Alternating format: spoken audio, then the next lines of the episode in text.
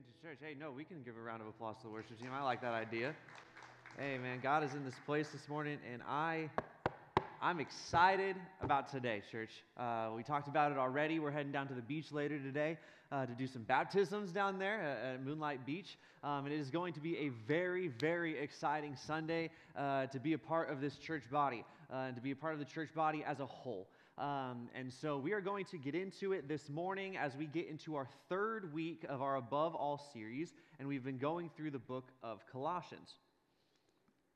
My throat, for some reason, is very dry this morning, so if I have to take a lot of drinks of water, I'm sorry. Um, but uh, we are in week three uh, of this series, and what's been going on is we've been going through the book of Colossians. Um, and so we're going to take the third chapter today and we're actually going to slice it in half. We're going to do part one this week and part two next week.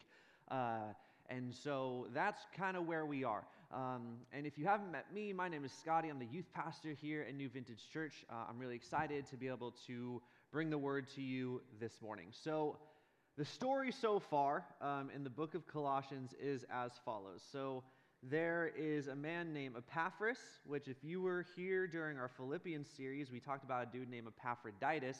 Two different guys. This isn't a nickname, this is a completely separate person. Um, but he went to visit Paul, who is in prison again for preaching the gospel. So, um, he shows up to Paul and he tells Paul about the Colossians. So, fun fact Paul has never met the Colossians uh, when he writes this letter to them. Uh, and so he tells Paul about the Colossians, what they've been doing, what's been going on, how God has been working there. And Paul writes this letter in response and says, sends it to them. He starts off uh, in chapter 1 just making sure to emphasize Jesus, to emphasize the exalted Messiah. And if you were here for week one of this series, Pastor DJ gave an amazing message. And one of his main points was every important conversation that we have must start with Jesus. And so that's what he does. Again, he's never met these people. He knows a little bit about them, he knows a little bit about their church. And so he makes sure that one, that they know that they're on the same page when it comes to Jesus. So he exalts the Messiah, he, he glorifies him, he talks about how amazing he is, what he has done for us. And then in chapter 2, you know, he kind of says, Hey, yeah, I am in prison, but I'm actually very thankful for it. I see how the gospel is being advanced all around me because of that. And then he goes into, Hey, God is king and no one else. Jesus is the standard and no one else. Jesus is what matters and nothing else. He is the only God and the only way and nothing else. And in fact, Jesus fulfilled all the laws.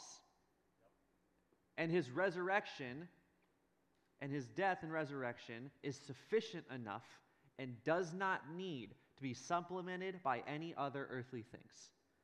Now, here's why he kind of gets into those things because the Colossians at this time are facing two very heavy influences. One is a very heavy Greek culture, uh, that is saying this is how we should live, this is what we should do, um, this is how we ought to, you know, follow these certain laws, da da da da da, and this is what you should do to be a good citizen. And then over here, there's this group called the Judaizers, very old school religious group that are going around to essentially all Christians at this time. The Galatians were facing it, the Philippians were facing it, and they're saying to be able to follow God correctly, to be able to be a good Christian, here's all the rules that you must follow, right? And a lot of them based out of the Old Testament law. And so this is what they're standing in the middle of. They're standing in the middle of a lot of culture influence and a lot of very religious influence. I know none of us could ever relate to that through anything that we're going through today. But this is what they're standing in between. And so Paul makes it clear very uh, early that Jesus is enough. His death and resurrection does not need to be, to be supplemented by all these extra rules, and also his standards are the way to live, not culture standards. So he starts that with, he, he finishes that off in chapter 2. And then we get into chapter 3. Um, and it starts with what I would say is one of the main verses of why we picked above all for the title of this series. Uh, in verse 1, it says, Since then you have been raised with Christ. Set your hearts on things above, where Christ is, seated at the right hand of God. Focus, because Jesus did this for us, because He is the Messiah and He is the Christ, and He is worthy of being worshiped and praised, and He is worthy of us following Him, and He is the standard and He is enough. Because of all of that, set your eyes on Him who is above all. So that's how he starts off this chapter. We're going to pray and then we're going to pick up the chapter in starting in verse 5. But let's pray and then we'll get into it. Lord, we just thank you for today.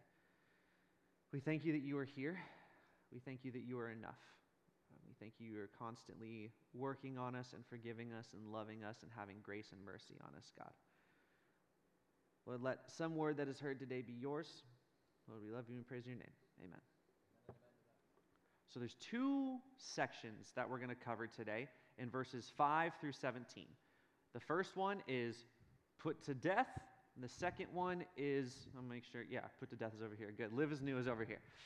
Um, now, if you heard Riley talk about it, if you've seen the announcements, you know today we are going to go down to the beach and do baptisms. And so there is a very obvious parallel with what we're talking about today in baptism, right? When we look at baptism, uh, it is an act of putting to death the old self and living as new in the new life. Now, let me get this, I want to make sure we make this clear.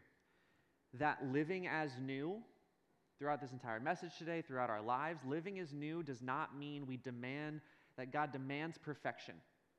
That God, you must always never sin again, and if you do, you have to go through the whole process again and get baptized again, and, and, and, and this whole thing. No. What it is, is putting to death our old self that is living in earthly ways, chasing after earthly things, making mistakes and really not caring, and all this stuff, and raising as new in a new life in the freedom and light and love and grace and mercy of Christ. That when they do mess up, they can recognize I need to turn, I have hurt this person, I need to forgive.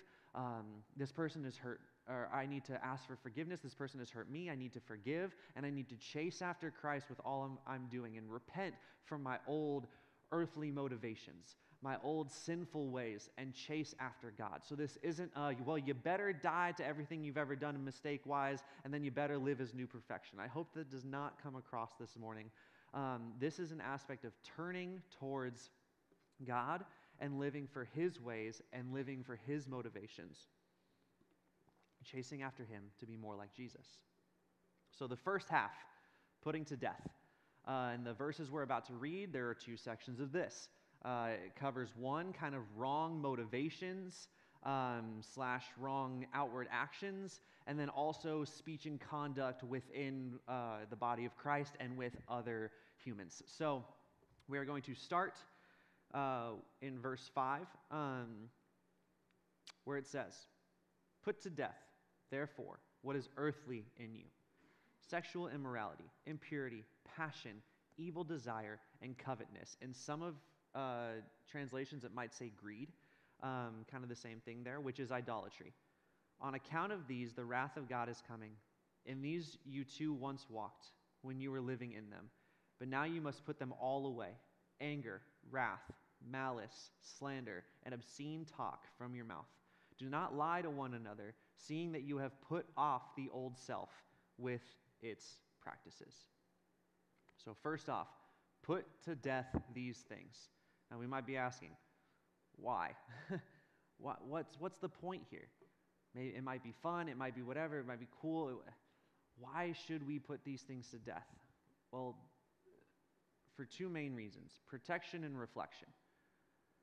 So, the protection side is this God knows better.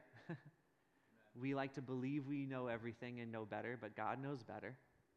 And to be honest, I don't know anyone that has lived in a lifestyle of immorality, passion, evil desire, greed, anger, slander. I don't know anybody that has lived in that lifestyle and went, you know what? I'm really glad that I've made these choices. I'm really glad that I get angry all the time. I'm really glad that I can't um, you know, set my standards on something. I'm really glad that I'm living with this addiction. I'm really glad that I'm living in this thing. It might feel good in the moment. It might seem fun in the moment. It might be accepted by other people. But when we are living in these lifestyles, at some point we're going to hit something and go, oh, there's a reason why we should put that to death and not chase after these things. The other reasoning is this the protection of we feel like we might need to fulfill certain voids in our life. and we go after earthly things that will never satisfy. However many things we build up, the problem is the void that is actually there can only be filled by God, which is eternal. So we could try and try and try and try with all these earthly things, and we will never, ever, ever, ever get to the point where we feel satisfied. That's why you see, oh, like these very, very rich people who are just depressed, or these really, really successful people who just can't seem to stop or, or whatever because they try to fill with these earthly ways that can't fill the eternal void that can only be filled by God. The other one is reflection. I don't know anybody who's been around a person who likes to gossip, who likes, you know, who is angry, wrath, malice, slander, obscene talk, passion, greed, and went, that person's an amazing person as fun as it is to maybe talk about some friend, like call up someone and be like, "Did you hear about this? I can't believe this!" And oh my gosh, and then and you hang up and you're like, "Yeah." The person on the other side of the phone and yourself, I don't know if you guys are necessarily having. You know what? The person I just talked to, they're such an amazing person. They're such a graceful person. They're such a merciful person. They're such a loving person, right? And so this reflection, we are supposed to, as Christians, be able to reflect Christ to the outside world. And so when we are living in these ways, not only should we die to ourselves to be able to protect us from things that we don't want to encounter, but it's also die to ourselves so that we can be a better reflection to Christ to those around us. And live in a way that people might say, why do they seem happier? Why do I feel like I am loved and cared for by them more than the average person? Why? Why? And then they can dig into, oh, it's because they're chasing after Jesus. They're living new. They're living new. So then the second half of this is live in that new light. And what's cool about this as well is those pressures that I talked about earlier kind of go away the cultural pressures and the religious pressures because those are things that are human made that will always change and shift. And so, if we're trying to build our foundation on what culture says is the way to live right now, it is completely different than the way culture said to live five years ago. It's different than culture said to live one year ago, three years ago, 10 years ago. And it's constantly shifting. So if we're trying to build our foundation and then build our lives based upon, okay, it, does, does culture agree with what I'm saying? And then they say, hey, why do you have that piece right there? Actually, we've decided that that is no longer acceptable. Or, hey, we've decided that all this must be a part of your life if you're going to be a good person, so you got to add all this in. And you're constantly trying to deal with the pressure of tearing down and building up and fixing your foundation on a, on a land that is constantly shifting and moving and there's cracks and there's holes and eh, you know things might break and, and it's like I, I don't know what to do here because the culture can't figure out what's going on. Same thing with the kind of religious rules that humans have come up with over time. Now what i'm not getting at is things that the bible says are true. It's more of stuff like well i can't believe you possibly ever missed a sunday for church right you, uh, well, yeah, well, we were on vacation on it. Well, how dare you? It's like, no, no, that, that's what we're, what we're talking about. Now, the, what, what we read in the Bible is still what we read in the Bible, and God's standards is still God's standards. So I don't want to get this twisted that what I'm talking about with the religious pressures is uh, going against anything of what the Bible's saying. It's more of like, well, I don't know if you saw, but they showed up to church and they were dressed like you know, they didn't have a cool denim jacket on, so there's no way that they're Christian. Uh, I don't know. I asked, you know, we asked them to open up their Bibles to Hezekiah. They didn't know where that was. So I don't know. That more of those kind of things that are going on here. Um, and those pressures and those things that can constantly change and those expectations that can constantly change when we decide to live as new and chase after God, the good news is God does not change, Jesus' love does not change, and Scripture does not change. And so now we can look at a solid, unmoving foundation and build our lives upon that. And it takes all the pressure off. So live is new. The shift happens in verse 10 So uh, it's but it's part of the sentence in verse 9. So I'm going to read verse 9, but we're going to start the slide on verse 10. Do not lie to one another, seeing that you have put off the old self with its practices, and have put on the new self, which is being renewed in knowledge after the image of its creator. Here there is no Greek or Jew, circumcised or uncircumcised, barbarian, Scythian, slave, free, but Christ is all and in all. I want to quickly touch on this point. Christ is all and in all. When it comes to the body of Christ, when it comes to the church, Christ is all and in all. And something that starts to frustrate me sometimes is that there are certain church groups or there are certain uh, political or economical groups or ideals that will try and say, we've figured out Jesus actually the most. Ours has it right the most. Now, there are some sections that of what people might say are Christians where they might have some things that are way off. And we're not talking about the outliers way out there. But what I'm saying is, we start fighting about these little things that might separate this church from this church, from this church from this church, or this group from this group, from this group, from this group, when really, in reality, when we get to heaven, none of that is going to matter. It is only going to be Christ, and it is only going to be Christians. And so, as we go throughout this life, we need to remember at all times, body of Christ, church, that Christ is all and in all. And no one group has it completely 100% right, because again, God is infinite, and we cannot get him 100% right. And if we believe we've gotten him 100% right, that's probably a dangerous place to be in. And so we need to remember as we're interacting as the body of Christ Christ is all and in all, and be unified rather than fighting over these little things that might separate us. And then the outside world looks at us like they can't even figure it out. So we have to be unified. It continues.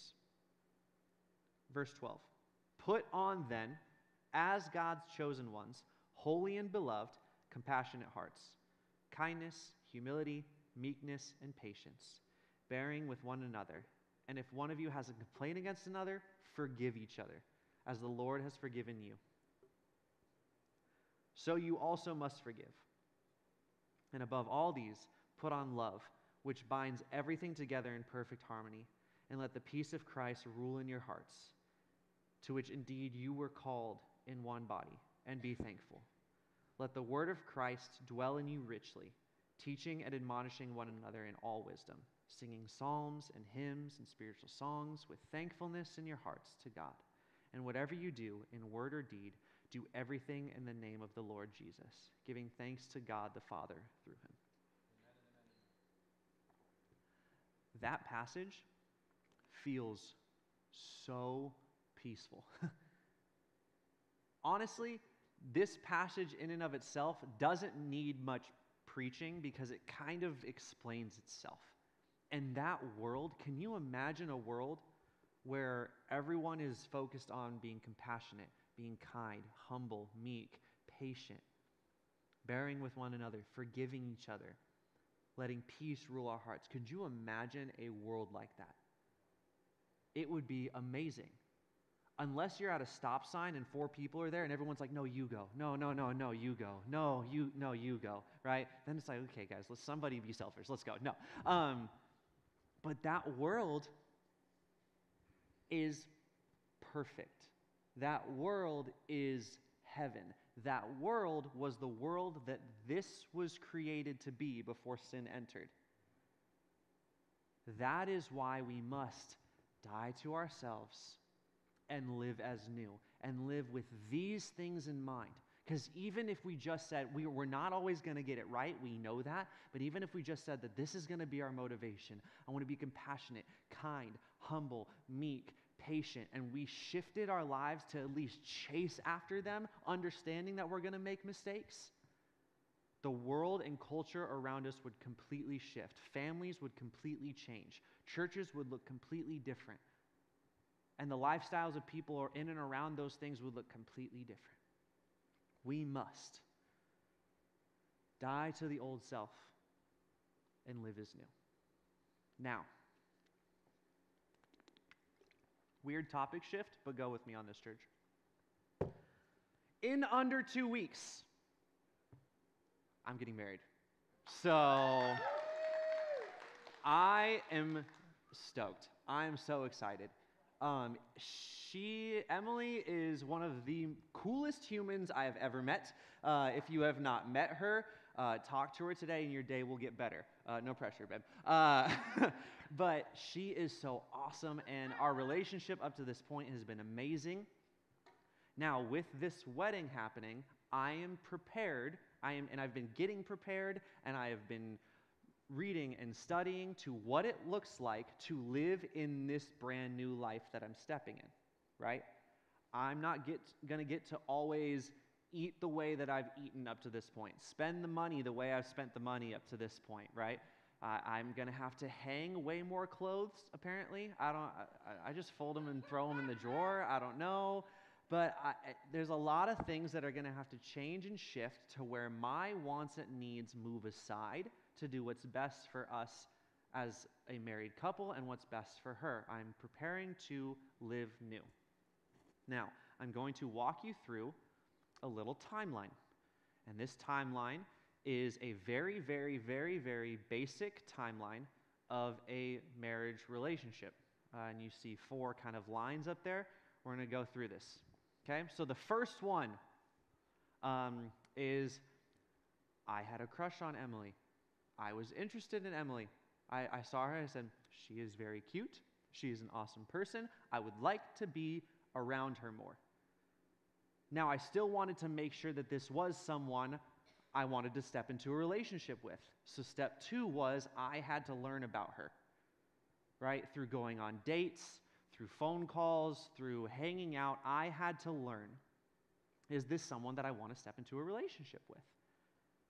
And soon enough, I realized in the middle of a Joe's Pizza in Manhattan, New York, um, that yes, and I asked her right there, Will you be my girlfriend? Super romantic place to do it in, in the middle of a Joe's Pizza in line for some slices of pizza, but that relationship started right there. And now, my life looked a little bit different. I had a lot more emphasis on this relationship that I'm stepping in because I stepped into this because I saw that this was someone that I wanted to start a relationship with, and this is someone that, as I was learning, I was also confirming this, this could also be someone that I want to marry. Now, time went by, we got engaged last year, and like I said, now in under two weeks, there will be a wedding.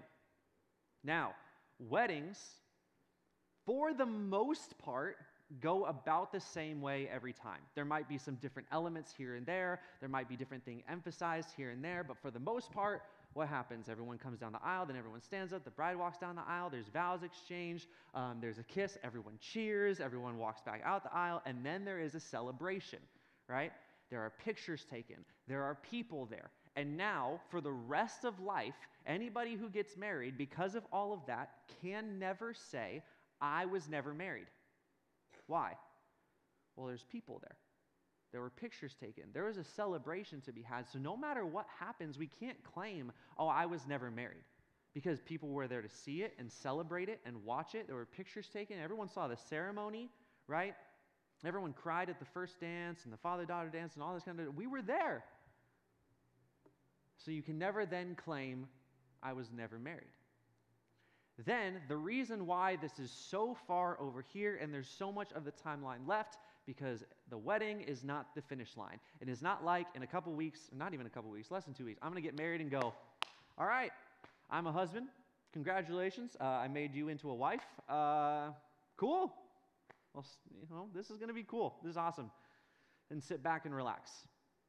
What then starts is a completely different life through the rest of the timeline of my life. It is a completely different way of life. Now, also, there was a moment when we got married, the family, because of us getting married, got bigger. Also, down the road, there's children you can adopt, you have children of your own, but then there's this emphasis that not only did the family get bigger that day, but the family will get bigger at some point down the line. And so that is the timeline of a basic timeline of this marriage relationship that I'm stepping into and what people do, marriage relationships that people step into.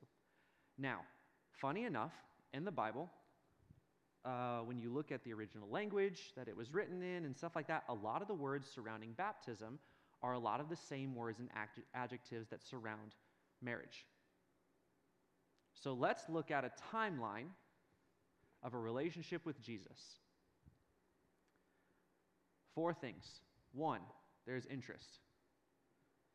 Uh, I heard a message, I heard a worship song, I read through a part of the Bible, I saw a, a video, something happened that started a process of me being interested in God, the Bible, church, Jesus. What is that? What is going on? So we step into it and we start to learn.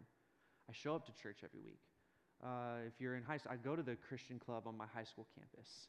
Um, I, I, started hanging around more Christians and asking the questions. I, I started reading the Bible more, and I started to learn about what is church, what is God, what is Jesus, what is the Bible, what is going on here. And then through this process, we step into a moment where we believe in our hearts and declare with our mouths that Jesus Christ is Lord. And the relationship starts and salvation is gained, and it's beautiful. Lord, you are the Messiah. I am broken, and you needed to die on the cross so that I may live. And you rose from the dead, defeating death forever, defeating the grave forever, and through this I gain eternal life. Thank you, Jesus. Then we step into baptism. Now, baptisms go about the same way every time. There might be a couple different elements. Uh, some churches do it like they wheel like a big bathtub up on stage. Some people do it in a pool. We do it in an ocean. There's a, there's a passage in the Bible where there's a puddle deep enough, and so they do it right there, right? But there, it goes about the same way where there's people around a body of water, there's a confession made yes, I believe that Jesus Christ is Lord. And then we step into that body of water, and die to the old self and raises new. Then there is a celebration. Pictures are taken, people are there. And for the rest of your life, you cannot say, I was never a Christian. Because people can go, I was there. I saw you make that choice. We had Bible studies about it. We talked about it. I was there. I'm the one that baptized you. like, what, what do you mean? Like, no, because here, I don't want to take away anything from the relationship starts aspect, but there could be a possibility where you're sitting in a church building somewhere, or you're sitting at a retreat somewhere, or you're sitting at a worship conference somewhere, and you say, Jesus, I do accept you, and then you never talk to someone about it ever again.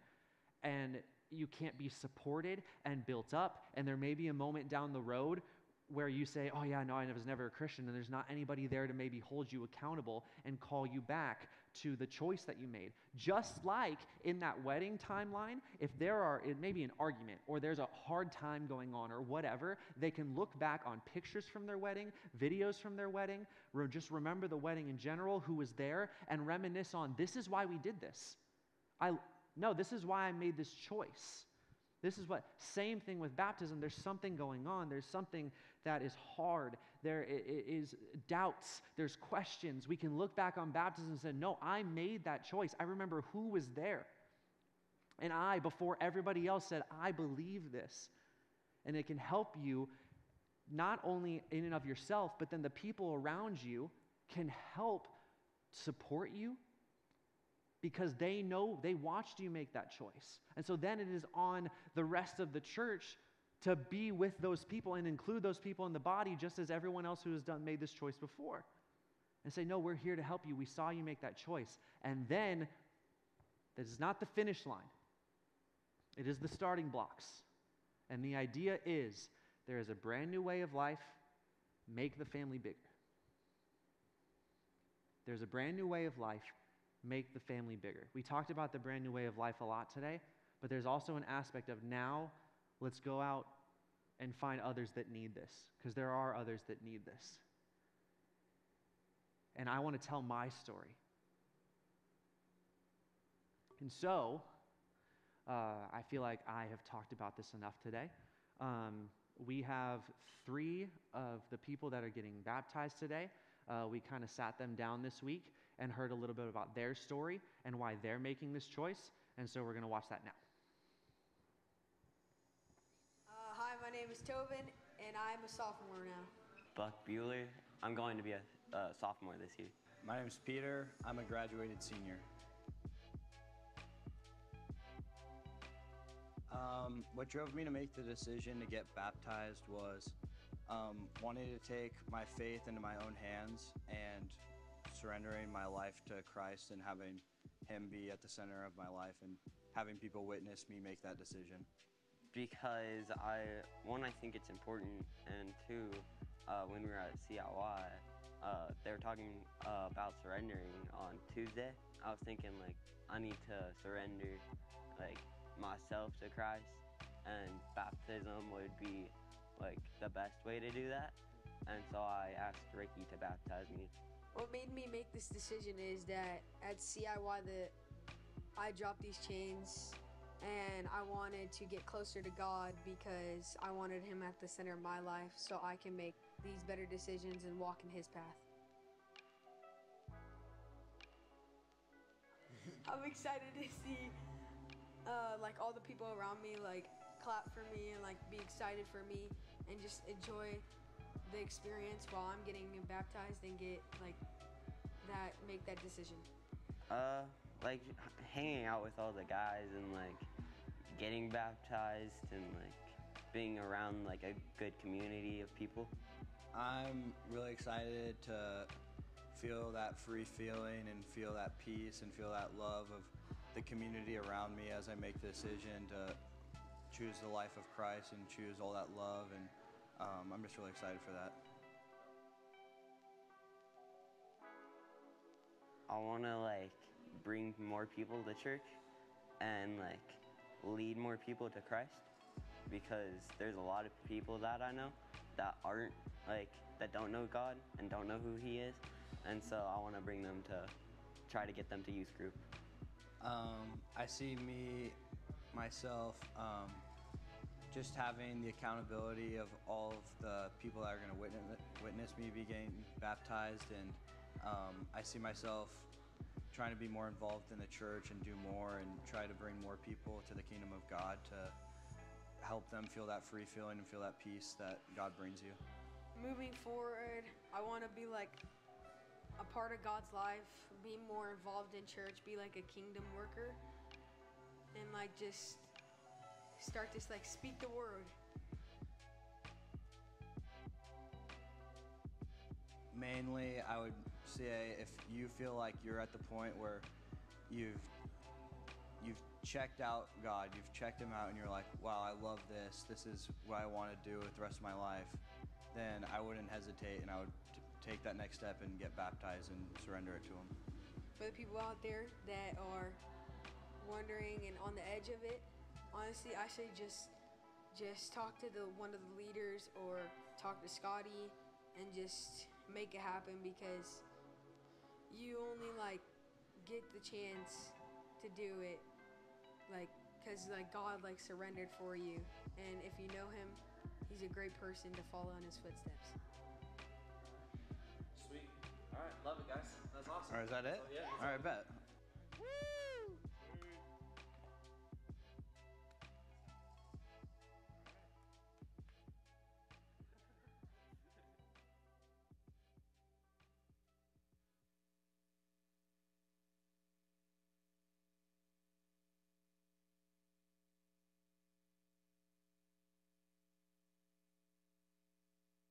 Check, check. We only get the chance to do it because Jesus surrendered for us.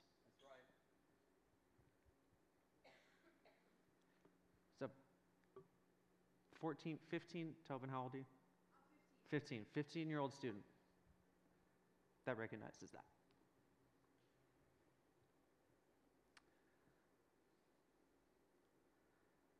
Is that this choice and this life that we can make and live in is only accessible because Jesus first surrendered for us and made it so that we could have a relationship with him.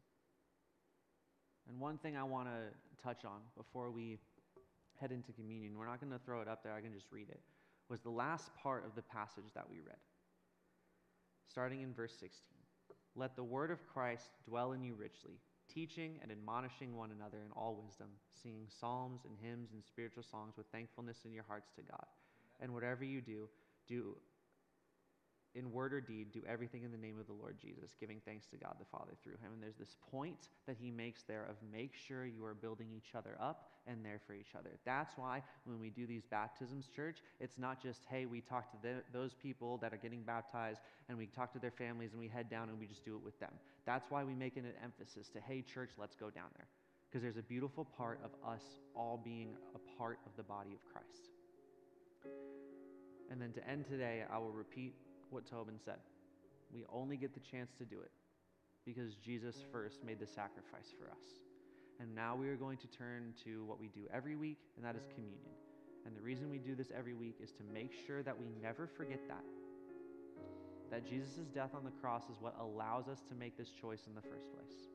It is, allow, it is what allows us to step into this light and, and make this choice. So, as we do this, as we take this time of communion, if you did not get uh, the communion elements, they're in the back of the room. Um, but let's make sure that we remember what Jesus did for us and thank Him that we get to now live in the light and the life of Christ. So, Lord, we just thank you for today. Lord, we thank you that we can make this choice to live in you, Lord, and that when we choose to live in you, we gain an identity and a purpose like never before. Lord, and that we can put to death these old ways and these old things, God, and that we can choose to then live in you and is beautiful like never before. Thank you for all of it. Lord, we love you and we praise your name. Amen.